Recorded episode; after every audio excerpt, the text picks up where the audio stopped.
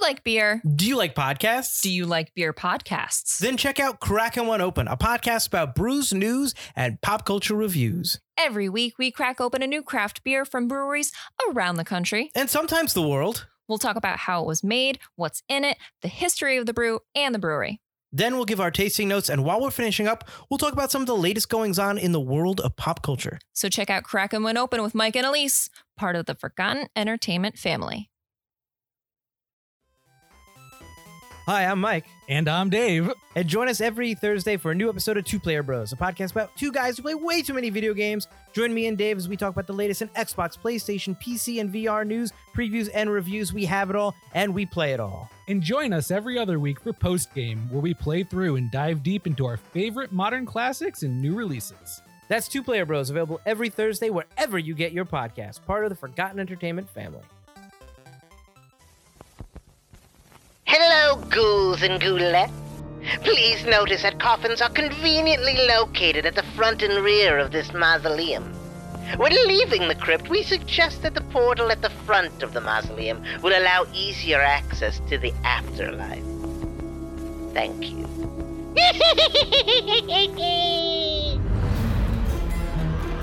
That's Wally your soul. That's Wally your soul.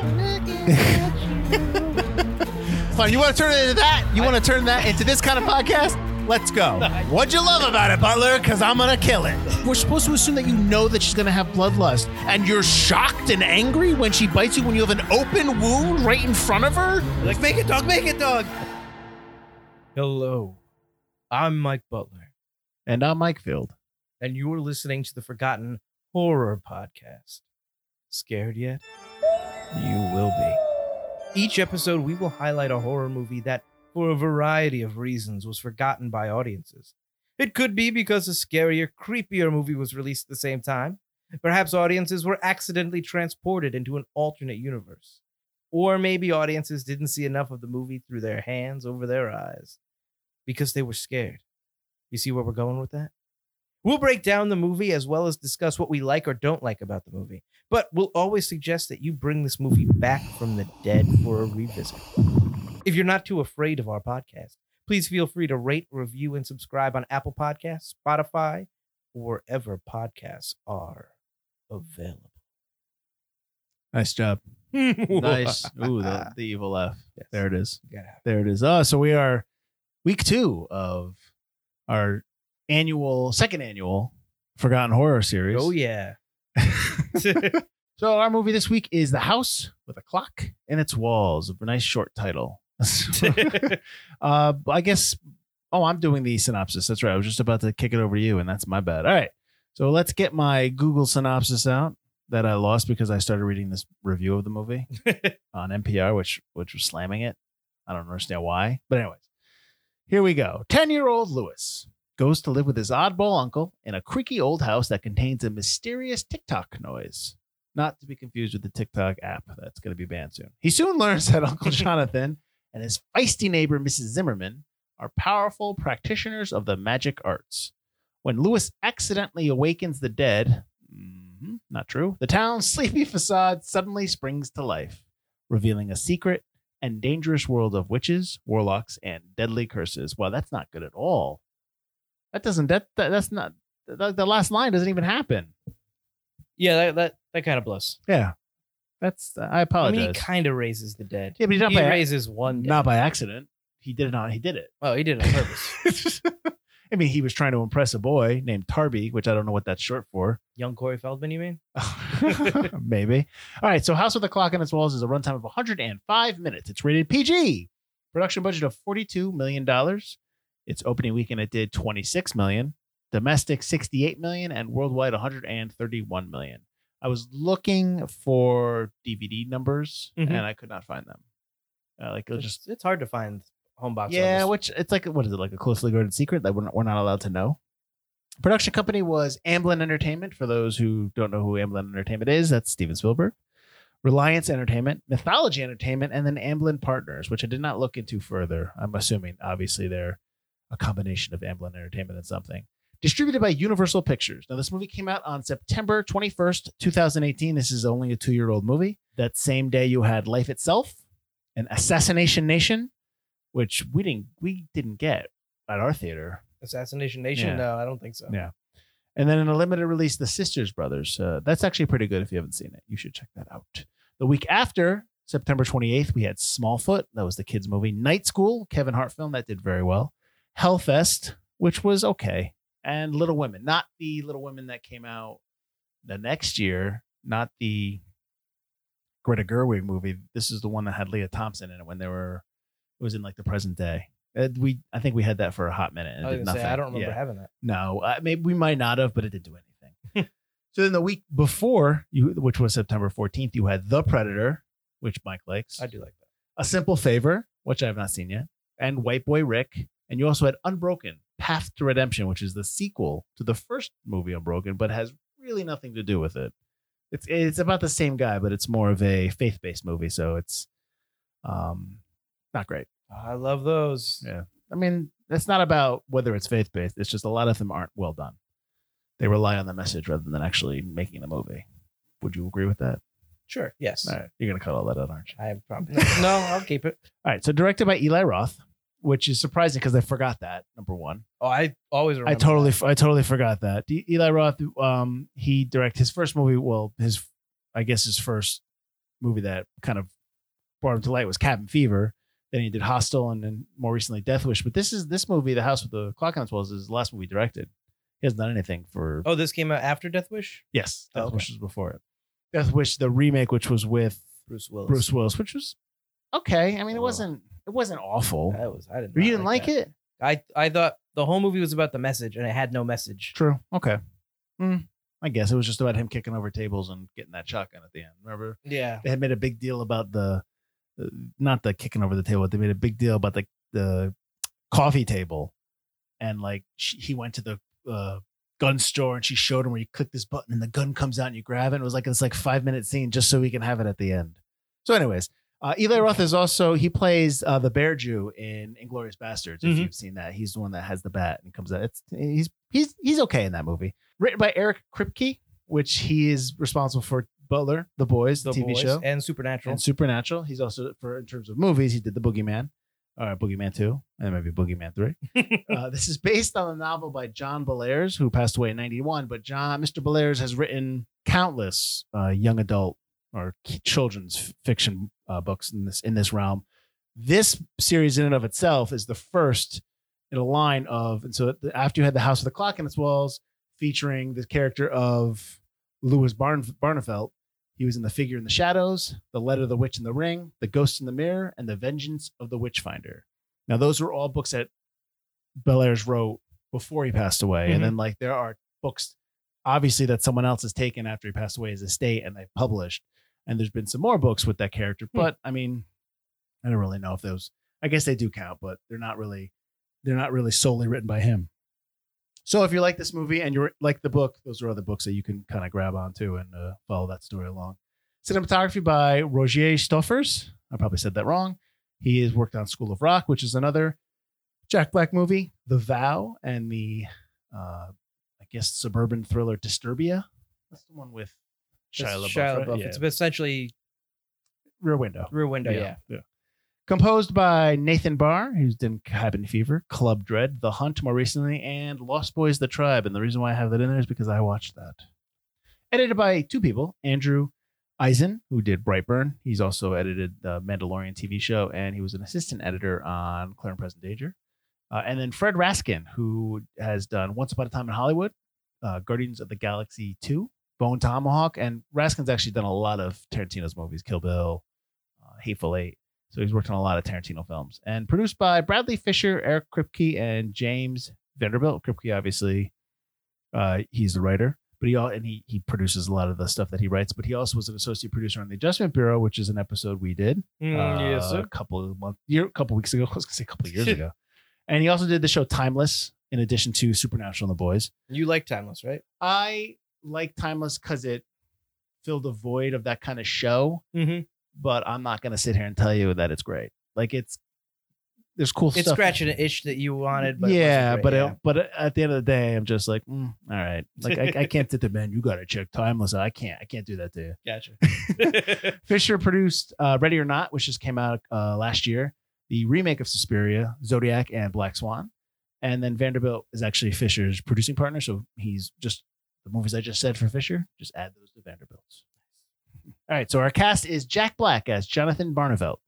Mr. Black is in The Cable Guy, King Kong, the uh, Peter Jackson King Kong. He's also a member of Tenacious D. He's also in Tenacious D, the movie or the Pick of Destiny. That's what it's Pick called. Destiny, yeah. And he's the panda in Kung Fu Panda. Uh, uh, Cate Blanchett is Florence Zimmerman. Uh, Miss Blanchett has won the Oscar for uh, acting in Blue Jasmine and The Aviator. She was also nominated in the following movies: Carol, Elizabeth, uh, Elizabeth the Golden Age, I'm Not There, and Notes on a Scandal. So she's uh she's very good, and she's also in Indiana Jones and the Cat Kingdom Spell. So she's doing that. Up. Embrace your pride. Just say it. Say the title. Owen Vaccaro as Louis Barnavelt. Uh, Vaccaro is basically just in the two Daddy's Halls movies. That's I mean he's in a bunch of other stuff, but they're those are the probably two I'm thinking people might know. Kyle MacLachlan has come back for Mike. Oh yeah, He we did is- a lot of Kyle. we did, we did. He's Isaac Izzard. He was in Blue Velvet, which was an episode we did in season two. Yes, Yes. season two, and the Trigger Effect, which was an episode we did this season, And Twin Peaks and the TV show Twin Peaks. I I was do. getting there, and Flintstones. and the oh, really Flintstones. He's the bad guy I know in, he's uh, the bad. I'm just surprised that that's like credit you tossed out there. I just think it's funny that he's. Uh, Renee Elise Goldsberry as Selena Izzard. She is from the uh, she's from the play Hamilton. I think we did. What was the other movie we did with her? Didn't we just do something with her? Because I remember uh, having this Hamilton conversation with you. uh, was it her? I know that she is Quellcrist. Yeah, Quest she's Falconer Altered Carbon, Altered Carbon. TV, TV, and she's also recently in the movie in Waves. But she's on. You can see her on Disney Plus. She's the with the screening of Hamilton they have on there. She's she's one of the original cast members. I'm looking through it. All right, Colleen oh, Camp as Mrs. Hatchet. Hatchet. Hatchet.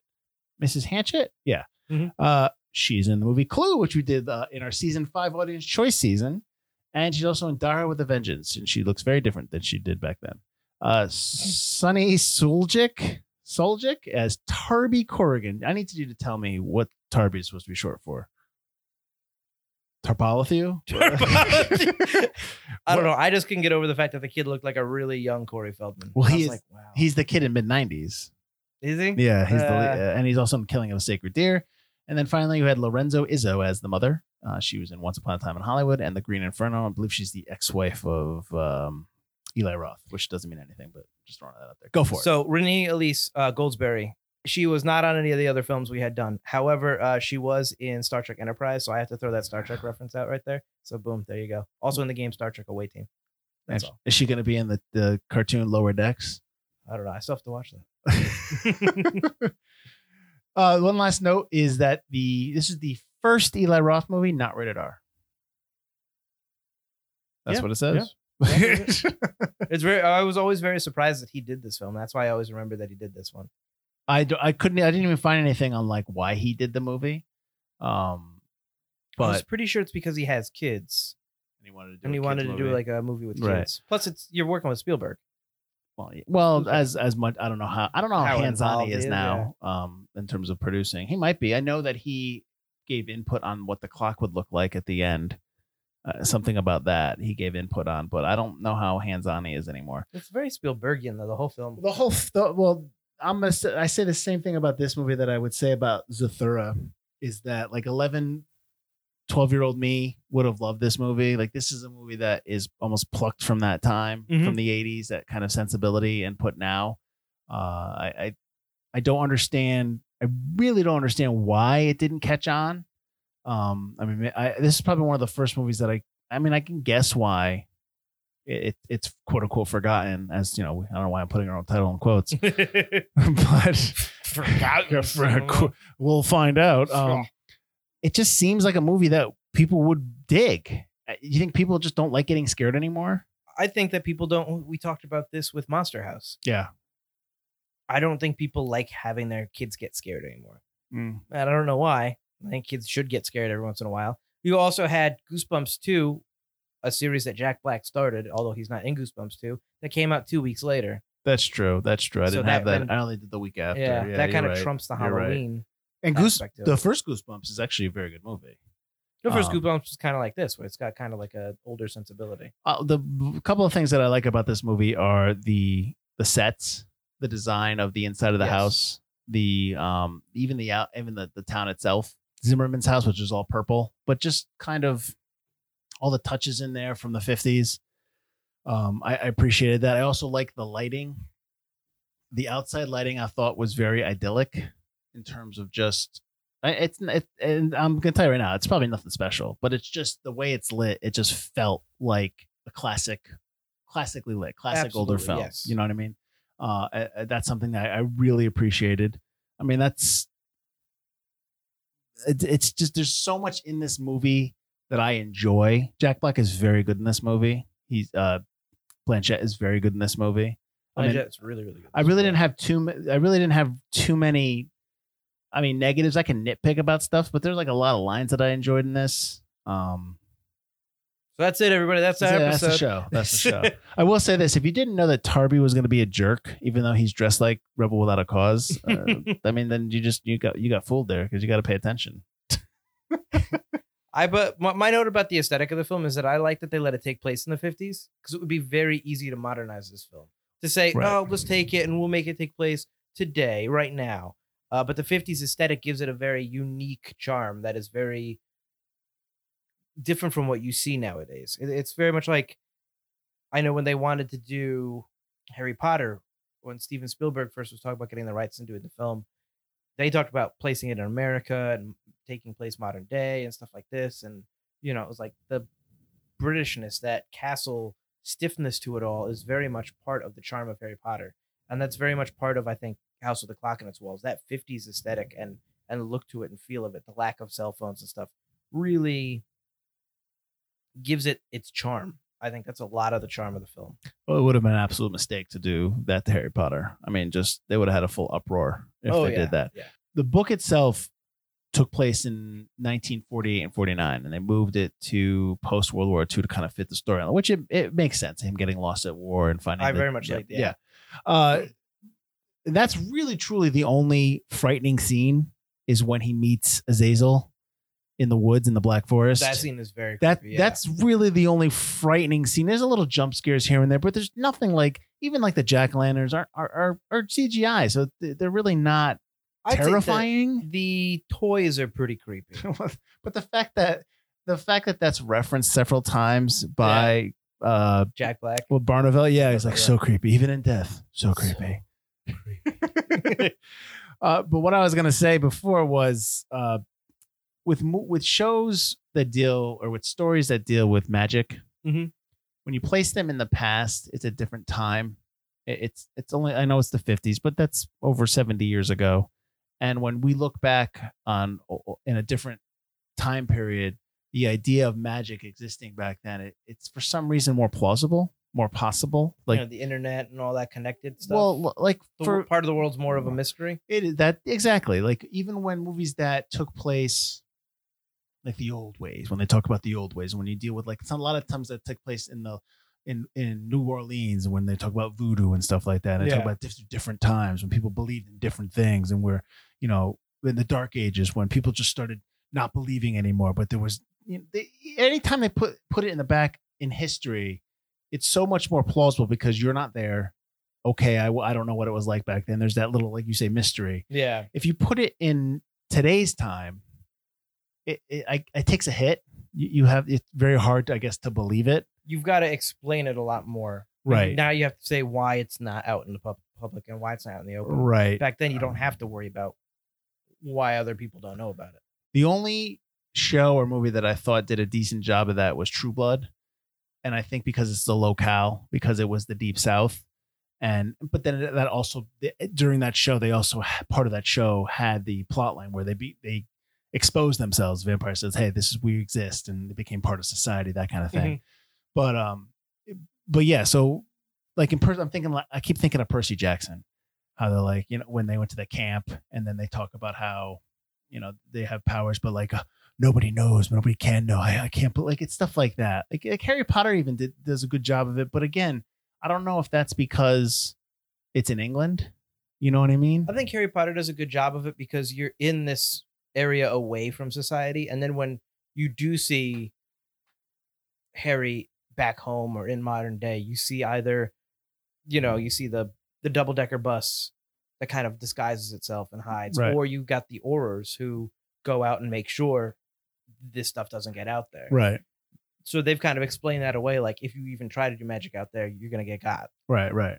So they, they do a good job and very without really like hammering it home or showing a lot of it. They just kind of explain this is why it's hidden. Mhm. There are very extreme consequences if you even try to show your magic. You do have to def like you said, you have to explain it away. You have to talk about it when it's in present time. But a movie like this, taking it back to House of the Clock and its walls, it's in it's in the 50s, so I there's that little bit more. Yeah, he keeps it in his home. All the magic's at his house, so the rest of the world doesn't know about it. Right. They're not taking cell phone pictures and uploading it to YouTube or whatever. Right, right. So you have that huge fence and everything's behind the topiary lions back there. You can't yeah, see it. Yeah. They just know he's weird.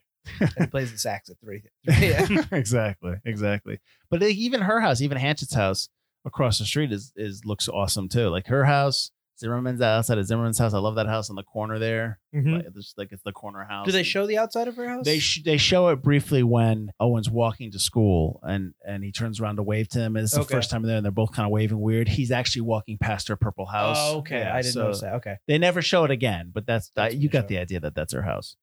Um, so uh, what what did you what kind of I, I talked about the lighting and stuff like that. I talked about the we talked about the aesthetic. What's something else that jumped out at you? I love like you said, the house is just gorgeous. It's awesome. Uh, the the amount of detail and stuff in it is fantastic. I love the window on the staircase, and I love every shot that's got that because not only does the the window change and you get all these different symbols and and stuff in there, but even when you're not focusing on the window, there's this pop of color at the top of even this this drab kind of almost Addams family type type house that in those shots it kind of shows shines through, and it's it's a very even though it's this creepy kind of Addams family esque monsters feel to it, it's still got a lot of color. Yeah. but it's muted, but it's there, and they don't necessarily have to draw out the the picture from the like the cinematographer doesn't have to go in there, the editor doesn't have to go in and go, all right, now let's make it gray and drab. Mm-hmm. It's it's part of the set. It's built into the movie, and I really appreciate that. Deep mahogany colors. It- I Yeah. mean, she, but she pops too. Like Zimmerman's all purple all the time, so her color pops all the time. Oh, yeah. yeah, Jonathan's uh, Fez yes. Yeah. always pops into the outfits he wears. So But here's something with the house. It turns awfully quick. It only goes. I you know what too. I mean? Yeah, the house likes you. the house doesn't like you anymore. when Lewis brings Izzard back from the dead, the house knows that it's back, and and the house, some of the some parts of the house awaken in terms like the the downstairs basement one with all the dolls, uh, all the creatures. Was when Barnavelt goes down there and he's they're like he's coming back, he's back, like he moving Yeah. and stuff like that. But the house, it, like when he walks past that window, and the window shows him three graves. Yeah, that's what I didn't get that because the house doesn't want Lewis to go. The house is friendly with Lewis and stuff, but now the house is showing them dead. So the original, when the original owner is still around, the original they go to the original whoever the owner of the house is. That's who they're loyal to. Is that what that means? It's, it's very confusing because Chair is still a friend. They killed Chair because I guess Chair didn't turn. well, but the window tells. But See, maybe the window's thing. warning. He's not actually. Well, he tells Lewis don't go, but he, I think that it's obviously that the whole idea was that they knew Lewis would raise him. Oh, so you think the window's working against them? I I don't know. I mean, you gotta you gotta Mm. ask. You gotta. Do you trust the house now? yeah, but at the end, then at the window's showing all Well, three of them all other- otherwise, they'll break now, it down. now the window's like, oh no, guys, I'm cool. I was always I was always hip to I- this. I was always I on knew. your side. I knew he needed to come back from there because I knew that's how we could stop him. but Chair is always on their side. That's what I don't get. Yeah. I mean, the dolls, the creepy dolls, are not necessarily part of the house because they're items that they bought after. Well, same with maybe Chair then. Well, I assume that the the the the dolls and all that stuff that are part of his act were part of Izzard's act, and he just put him in the basement. Yeah, He, uh, you know, because he this was supposed to be he died. he had died a year before this movie. Right, so he had just passed away Yeah. in the movie. So yeah, so he's even then it's like how is that Barnavelt's house? Well, it looked like Barnavelt lived there when they were first doing their shows. But it's still Izzard's They house together. Yeah. then when Izzard got married, it seemed like Jonathan got kicked out. Yes. Where'd he go? I've lived on the street. I don't know. I also. I like the fact they didn't make Zimmerman and Barnavelt a couple. Like they're friends. They're they're they're at the end they're a bevy of of swans of black swans, but they're not like romantic interests. I no, didn't get I- th- which I I, like that, which yeah. I appreciate. And I didn't catch this in terms of Zimmerman's. I, I re- the couple things I liked about um were were there's two particular scenes I enjoyed was the scene when Zimmerman explains to Lewis how she's broken on the inside, Mhm. and I didn't catch this when I first watched it, and I didn't even catch it when I watched it again.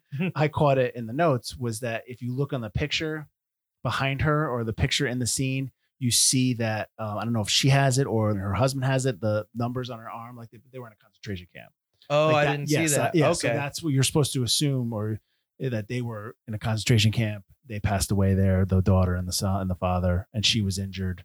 Um, but you know the how she was broken on the inside, how her magic doesn't quite work. I just figured she got caught in like a bombing or something because she was I- in Paris. I just thought it was like, yeah, I thought maybe it was a car accident or something wow, like yeah. that. Yeah, no, that what so when I read that, I was just like, ooh. I, and I like that. I like that background. I like the fact that they don't make it so overt.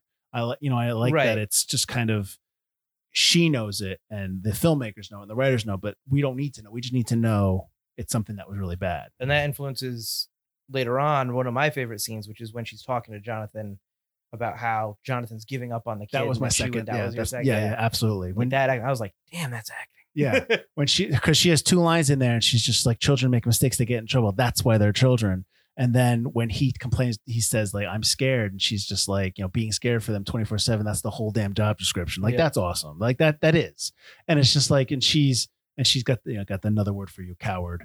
Like Yep. that's all no she's she's really they're both really good in this movie but she is really like she's got some she's got some good lines. You know what i'm saying? Yeah. like yeah he, uh, jack black's got some funny lines and he's you know, I like his line. Why not just eat cookies for dinner? They're far more delicious. Like that, when he first meets uh, Lewis, and he's just he wants he offers some cookies. And He's like, I haven't had dinner yet. Um, so, but she's got like she's got a lot of good lines. I guess Yes. that's what I'm saying.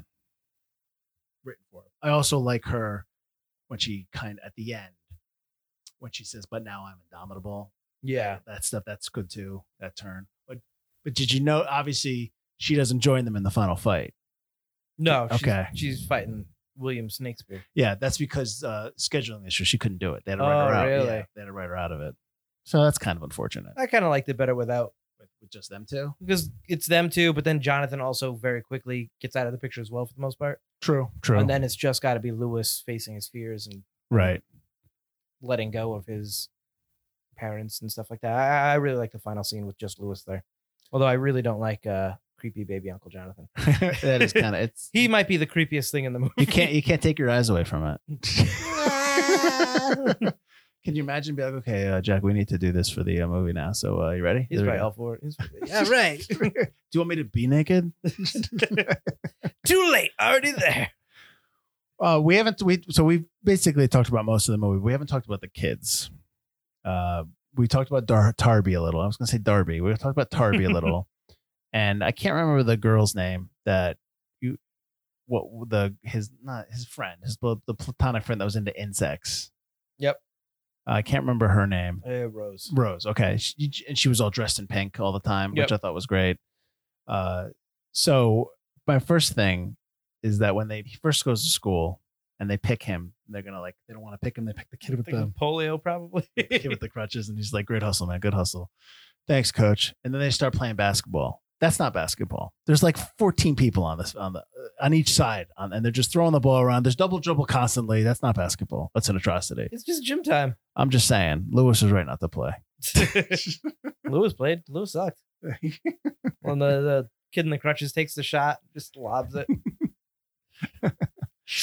or the fact that Tarby's buddy uh, Woody uh, is just for some reason beating on a bunch of Davy Crockett fans. Like there's like three hmm. kids with the Davy Crockett hats, and he's just like, "What? What? Uh, what? What, what do you? You don't like Davy Crockett?" That's right. Ugh. Ridiculous. Darby's such a dick. Well, he's not. He's not a nice guy. He's not a nice guy. We- what- what- He does it till he wins the. It's nice till he wins the election. And he goes back to being Darby. you gotta, you gotta run every year. Yeah, whatever. You got to rerun every. Yeah, yeah, yeah. My note about the kids was that I didn't think Rose had enough screen time. I guess maybe she's part of the books and she comes into play later. I think this movie, the the hope was probably to have a second film. Yeah. I mean, this this is the kind of I don't honestly in this in this day and age of world building, I don't know why you didn't just do a second movie and just didn't like I don't know, maybe there wasn't any need for it or call for it. Maybe it didn't do well on home box office. Well, it made It didn't. It Didn't make its money back. no. Uh, the first episode of the Oh, season, no, which it made was it money back. Made it money back. It's money back. well, hold on. The first episode we did this season was Terminator, Dark Fate, and we talked about how that a movie that has like a two hundred million dollar budget, it's got about an eighty to hundred million dollar budget for marketing. That's something we found. We found out. So a movie That that's forty two might be a little different than that. Okay, but a movie like this, it's forty two million dollars budget. Uh, in terms of the production budget, well, how much do you think goes into marketing? 20? 20, 30? 25? Okay, let's uh, let's split it 20, 20, 25. Let's say 25. That brings you to 67. Its domestic take is just barely that. So it, it, it made money in worldwide, but you got I mean I, I again, I I would be curious if I mean I would assume that this is this puts the movie in the black but maybe just a little bit. I'm really curious about its home you know, home rental. rental yeah, I'd really want to know how I, how much it would make there. Like what was the movie that we just talked about that did f- like 40 million on home video? Oh, Vampires. last week. Yeah, it was all home box office. Yeah, uh, it was- I mean that did four. That shocked me. Forty-two million dollars home box office. Like this is a kids movie. It's had to do something like that. Yeah. Well, vampires back then though, that was back when you went to the video store. That was back when it was like, all right, let's True go. point. True point. Yeah, okay, I guess this movie was also. So this book was written in early seventies. I think nineteen seventy-three or seventy-two, and in nineteen seventy-nine, it was an on the episode. I think on the first episode for a show called Once Upon a Midnight Scary, which is a CBS show that Vincent Price hosted. So it's like it's like one of three uh, stories that Price kind of. There's two. There's actors in there. There's they're doing the story, but Mhm. Price is uh, narrating a little bit. I Okay. watched some of it. It is not good. it's like I kind of want to watch. it's it's like if we shot it in my basement and that's the only part we used, but we kept using we kept saying it was like a big house. Like it was like a lot of that. It was not and there was some kind of witch in there at the end and, and she was like, Look at me, turn around. I was just like, I gotta get out of this.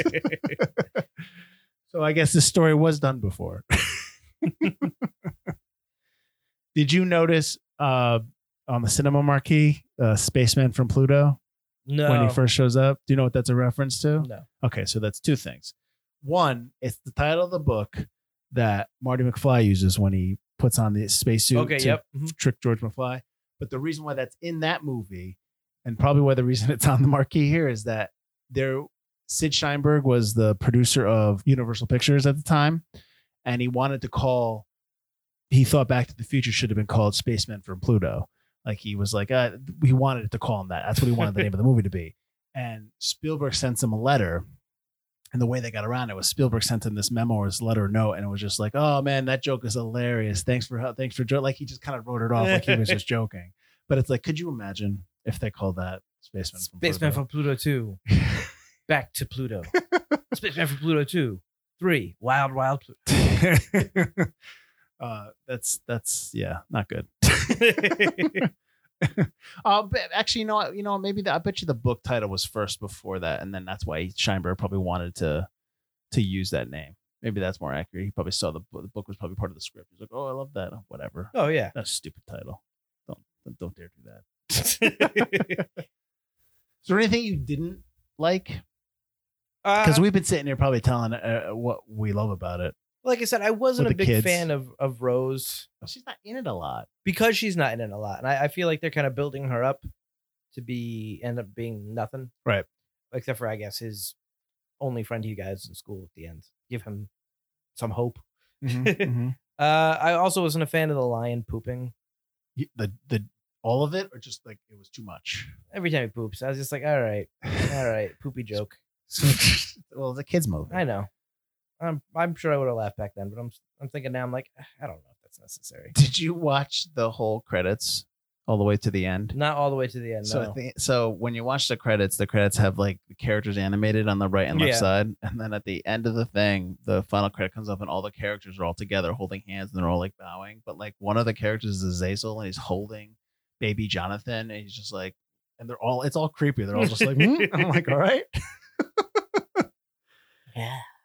He that was the that was that was scary for me I thought when he licks his hand. when he licks the blood off his Yeah. hand. I thought that was all awesome. I really liked how they handled Izard. I, I liked the way that he was a good a good person and the war turned him bad. And even even when you see the flashback where he's lost in the woods after his platoon got shot, he's a medic, so he's Mhm. not even fighting the war. He's non-violent, Right. And that all causes him to become this villain He was looking for a way to end it all, to end the war and the war and yeah, everything. And then uh, Azazel gives him the idea, and everything. Yeah. There's no humans. There's no war. which uh, yeah, it's flawed logic because then you're all by yourself for for what? Nothing. Him and his evil wife forever. Yeah. Which I also didn't get. If he's only doing evil because he feels like it's doing good, his wife is clearly just evil. Yeah. His wife is essentially Bellatrix from uh, Harry Potter. Yeah, and she can uh, whatever morph into different people, but it doesn't look like it's pleasant No, I actually didn't like that effect. That was one of the only effects in the movie where I was like, that's kind of weak. when she shakes. When she shakes and her Yeah. head like kind of goes. yeah,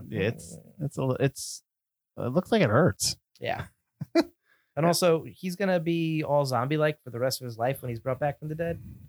They can't like make him normal looking again. Yeah, I don't know. Like he's stuck zombie. I'd be like, oh, no thanks. Well, when he first walks into the into the house, Mhm. he's a little white and he looks older. But then when after he kisses Mrs. Hanchett and then she becomes Celine and then he comes in again, Yeah. he looks like his his makeup changed a little. He looks a little more colorful. and His his eyes are redder. yeah, He's no longer breathing in smoke or dust.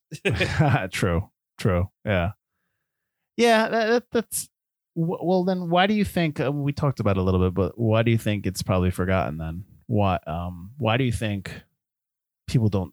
I mean, nobody talks about this movie with me. Like, like nobody, nobody will talk about this movie. no one wants to talk. but like, if I bring it up, people will be like, "What's that?" Or I think it's a kids movie, but it's got a lot of stuff that adults can really appreciate. I don't think anybody going into it realized the movie it was right, that it was this like late '80s, early '90s Spielbergian kids movie. right, That it has these moments of of actual kind of creepiness, and I think again, I think parents don't want to bring their kids to that. They if it's a Halloween movie, it better be kooky and. So you I think mean, it this sh- is kooky, but it's it's got to be more like Goosebumps, where it's like they're fighting gummy bears. It's just like that's that's. but the amount of Goosebumps scary has got kids. scare in there too. It's got some scares. Well, how about this? You're saying maybe the trailers and the promotions for it should have pumped up the action adventure angle more and kind of dialed back and don't show the horror and just trick them getting in there and then be like, oh, by the way, you're gonna get scared. I think the trailers showed more the goofy humor, Yeah, and I don't think, yeah, I don't think even if maybe don't show the horror stuff, but show the action adventure stuff, show that it's Right. going to be this Goonies type, you know, adventure. Like kids are involved. It's a kids adventure, but it's they're dealing with a more adult kind of situation, Right. In a way. I think the title hurts it. I like the title. I know you need uh because it's based at the book. I don't mind it, but I think the title probably hurts it a little. It's because it's so long and it's so mouthful. House with a clock in it. But what are you gonna call it? Uh, Clock House. oh, clock, clock in clock in the walls, wall clock. I don't know. Yeah. Maybe just call it Lewis's grand. Lewis, Lewis's day out. Lewis Barnavelt and the House and the Clock on the Wall. yeah. So it, uh, again, it's probably not a great. There's probably not a better title out there. Maybe, maybe there is. Um, I think that it came out in September doesn't help it. Like, so kids are back at school. Yeah. You're three weeks in. You're not thinking about. You know what I mean? yeah, September's tough for movies because everyone's back in school, so parents are getting used to that schedule again. So I, I don't. I mean, I know this movie's not a Halloween movie. So it's, it's a Halloween movie. Well, it's a scary movie. It doesn't take place in a Halloween. that's what I'm saying. So this could be a summer film. Yeah, but I, mean- think the the jack o' lanterns and the the I mean that was in all the advertisements with the jack o' lanterns in front of the house. Yeah, sure. So then then let's let's say this. You put it out in beginning of June, end of May when school's getting out, and then you have enough time to put it out on 4K Blu-ray or whatever on Halloween. yeah, You that's, know, so that's then true. you yeah. just use that. But instead now you have it come out in September. And I believe the Blu-ray came out in uh, January or winter, probably. So I missed Christmas. Yeah, as so you yeah. completely so mm, eh, so that tells me that Universal really didn't know where to put it, or maybe they just didn't. Maybe they weren't big on it. I don't know. I think Yeah, I, I I, don't I don't think the release date helps. I don't think the title helps it. I think you're right. I think people shy away from something that's a little scary. The, the the difference with this movie and Monster House, which is what we talked about, is that if I when I watch Monster House now, granted it's older than this movie, the the animation's a little bit more dated Oh, for sure. you yeah. know so this uh, the benefit of this movie being a live action film having two quality leads in there, actually three quality. Kyle MacLachlan's good, four quality. They're all good. There's nobody that's not good in this movie, with the exception of you don't like Tarby. um, the you, the kids are, whoop- but the adults are great. The- Right. You know. Lewis is pretty good. Yeah. So I and and Eli Roth does a really good job. I, I'm not a I'm not the biggest Eli Roth fan. I mean, I I saw Hostel. It wasn't like I just you Cabin know. Fever is good. Yeah, I, but I remember watching. I think I don't know for some reason I didn't dig Cabin Fever, and I don't remember why. I thought you told me you did like Cabin I like Fever. some of it. There was something about it that bugged me, the and I, shaving scene because that's gross. Eh, I I can't remember. I can't. I don't remember too much about it. Um, I know. I know. I wasn't a big. I'm not a big torture porn guy. like, No, which is neither. what Hostel is. Yeah. pretty much. I don't need to sit here for. I mean, it's nothing that bothers me. It's just eh, uninteresting. And when I say torture porn, if you don't know what that means, that's kind of like a movie that just shows you graphic. It's just showing you. it's like the disturbing. Saw films after two. Yeah, It's, just how do we kill people? Yeah, and it's just that stuff you go. That's the only reason. Lots a lot of some people like horror movies for that reason, just to see the the, the effects and what they do in different ways That's to the kill thing, like, people. that- and that's fine. That's cool when you know you watch the first scene in Hostel and you're like, all right, that's some cool prosthetic effects. At least when I'm watching, it, I'm like, all right, but all right, is that the whole movie? Then? Yeah, and then where there's no real story. It's just how can we kill different people different ways. yeah. and I don't poo poo people liking that stuff, but that's when I'm more of a story guy, so it doesn't really. I don't. Tra- it doesn't translate well for me. Gore has never been my big. Yeah. Like I love I love horror films, but gore has never been what I like about horror We're, films. we're gonna do a movie in two weeks, the Evil Dead movie, where I thought is way too much blood. Just for Oh, this, like I feel like there was. A, well, we'll go get into to it. it. but We'll I get think to that's it. what the whole that's what Evil Dead is. I, I, that's fine. that's not. go- I don't think that's gore though. I mean, this is that's that's I- played by, more for laughs. I get well, I guess. All right, we'll get well. That's Yeah. a different movie. Um. So yeah. So just back to the original point. The, the the title, the release date, probably that it's a little scary. I think those co- combination of that. I don't think this is a bad movie. I just was reading a review, and it was from NPR at the time, and I can't remember where is it. Where is it? Because I was just had it here. So I was just reading the review, and it, it, the House of the Clock on its Walls is an eyesore, and this is from Scott Tobias from NPR. And I didn't read the whole article, but I'm going down and I'm looking at the bottom, and it's like, what's lost in this adaptation are more insinuating horror or the notion of magic as a craft that takes constant discipline and refinement to control. In a word, atmosphere. So it's the short-term excitement of jump scares and readily accessible spells are a poor trade-off for the steadily deepening mysteries and fears that made Bellairs' book such an enduring classic. Okay, so first off, it's not a it's not a book; it's an adaptation of the book, Right. So this guy likes the book, and now he's and that's fine. So yeah, that's and it. that's fine. But it, it's also still a PG kids movie, so you have to kind of understand that some of that stuff's going to be there. I get it. The the topiary, uh, the fart joke topiary, the, it's too much. It, it it it's maybe like they do it like four or five times. Yeah. you know, and it I, I maybe one or two less, it'd be fine. Um, for some people, it's but I get that it's a kids movie, so you have to kind of just allow for it. But I don't. I, you can't. You can't tell that you can't. This movie's not bad. This movie's not quote unquote an eyesore. Well, it's only got a 57 Metascore, 6.0 on IMDb. Rotten Tomatoes, actually, it's fresh, but only at 65%. So it just made fresh. And audience score only gave it a 44%, which I don't What am I missing? What am I missing? I think audiences uh, talked about this in the other episode, uh, and I got crap for it. Right, by me. But- no, not for you. But everybody wants a Marvel movie. Everybody wants these kind of modern slick films that are are all style, no substance. And uh, again, I, I get crap for it, but I watch the Marvel movies. I enjoy them, but that can't be the only thing you watch. And that's what Right. a lot of people want in their films is is this just let's just do glossy stuff and like Mhm. that's it.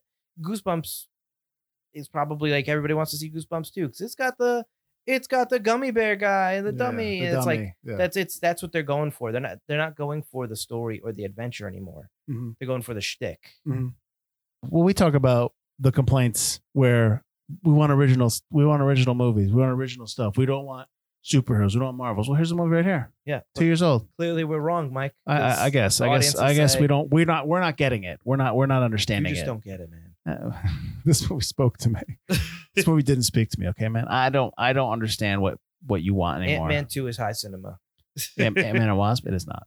Uh, yeah, no. This is a good film. This is a good movie. It's got good. It's got great acting in it, and it's it's fun. It's adventure and exciting. And if you were watching, and this movie came out 20, 30 years ago, people my age would be telling me how, oh my god, I used to I grew up with that movie. This movie's good. You know what's funny is I'm let's maybe in 10 years and in 15 years when all the kids that watch this movie Mhm. now when they watch it when when they are making their podcasts and when they're telling people about movies they watch when they grew up i wonder how this will change you know If this will be like a Right. a forgotten gem that Right. people will talk about again. yeah and and here's the other thing like i watch a lot of movies uh, and, and you know there are a lot of movies that i enjoy a lot of movies I don't like, like don't like i don't run to rotten tomatoes to put my review up to let everyone know so you know That's the thing. The people Well, that- that are mostly trolls. But Right. Well, while that's great and all, that's not a true reflection of what people feel about. I movies. get you. And and you know what? The whole purpose of this podcast and of and is that you can like stuff that people don't like, and vice versa. Yeah, I disagree with those ratings. sure. but I do too. I think this is a very good film. All right. So, do you want to wrap it up? You got Sure. it. well, first, House with the Clock in its Walls is available on Showtime on demand if you want to watch it. If you have Showtime, you can also see it on Hulu and Amazon as well. Look at you. What did you guys get a paycheck or something from Showtime? Well, I- we were talking about how we wanted to say where people could get it That's- if we got well, it there you go. without renting it. There So, you go. We sell it on Showtime There you go. because we have Showtime. Do you have Showtime? If you don't, sorry. Showtime. It's out. It's a. It's got a 4K rest uh, Blu-ray out there. Yeah, I mean the movie looks good. It's Yeah. well. Oh, we didn't even talk about William Snakespeare. The purple snakes, octopus, yes, the Ah. snakeopus. that's right. That's right. I don't know. I was a fan of that. You know, I've never had Ovaltine. It's not great. It's it's not great. I mean, is it, is it even still out? I don't know. I was wondering when I was watching. I was like, can I even still try Ovaltine? Well, though that decoder ring that is it was never inside the Ovaltine. You had to get enough uh, credits, or you had to get enough Ovaltine packages Proof send away, to send away. to get it sent to you. So Nice. you couldn't just dump out Ovaltine. Which that seems funny when it's like, oh, he's like three Ovaltines, and we'll take the gumballs. You can't even produce. You can't even prove that he did that. Exactly. The gumballs just fell on their own. I like the uh, fat kid who sees the ice cream get like he's almost done, then the sundae gets huge, and Yeah. it's small again. But- and the kid next to him on the counter is like listening. He's just like, "Oh, that's great. It's the end of the world, huh?" All right. Um. Okay. So that's it. Um. I don't know. I got nothing else. yeah, that's what I got. So join us next week, which we're going to be doing a movie that I'd never seen, never heard from, never heard of. Yeah, Uh, we're doing "Don't Be Afraid of the Dark." these don't end up well for me though. Don't Be Afraid of the Dark, and uh, 2010 movie starring Guy Pearce and Katie Holmes, produced by Guillermo del Toro, not directed. We thought it was we thought it was directed a little bit. And who else is in that? Anyone? I just don't remember it. I mean, it's been like 10 I mean, years all I remember is Katie Holmes. I mean, it's really just Katie Holmes' movie. Oh, really? Maybe the little girl a little bit too, but right. yeah. Well, that's next week. Uh, so as we as Forgotten Horror rolls along, um, yeah. So I don't know. I mean, Does it roll or does it shamble? oh, shamble? Zombie shamble, right? Do they really? Yeah, I don't know. They shamble? I never heard that before. Okay. like, I don't know. If you like what if you like what you're hearing, uh, if you disagree with us or agree with us, hey, hit us up. We are at forgottencinemapodcast.com. We are also on Instagram, uh, Twitter, and Facebook. And you can also send us an email at forgottencinemapod at gmail.com. We're also a member of Forgotten Entertainment. We're over, we're all over the place. Part of the Forgotten Entertainment family. We try to post every day. We try to post every weekday, and we've got a. I'm sure after you've listened to this tomorrow, which will be Thursday, you'll hear our, you'll see our video, which whatever it is, which we have no idea what we're gonna do yet because that's ten weeks away. Uh, I've got nothing else to add. Mike, do you? I messed up my bruise. No, I've Nice. got nothing. I've got nothing. Mike's referring to we're going to be shooting a commercial for a movie that that you have already listened to, uh, and he's supposed to have a bruise on there. He's got a fake uh, bruise makeup there, and uh, fake bruise. I punched myself in the eye and- twenty times. Well, he just and he just rubbed it, and he just he just uh, he just made it worse. So I smeared my makeup. we apologize in in in advance. All right, uh, thanks for listening, guys. I'm Mike Field, I'm Mike Butler. and this has been Forgotten. Keep it spooky.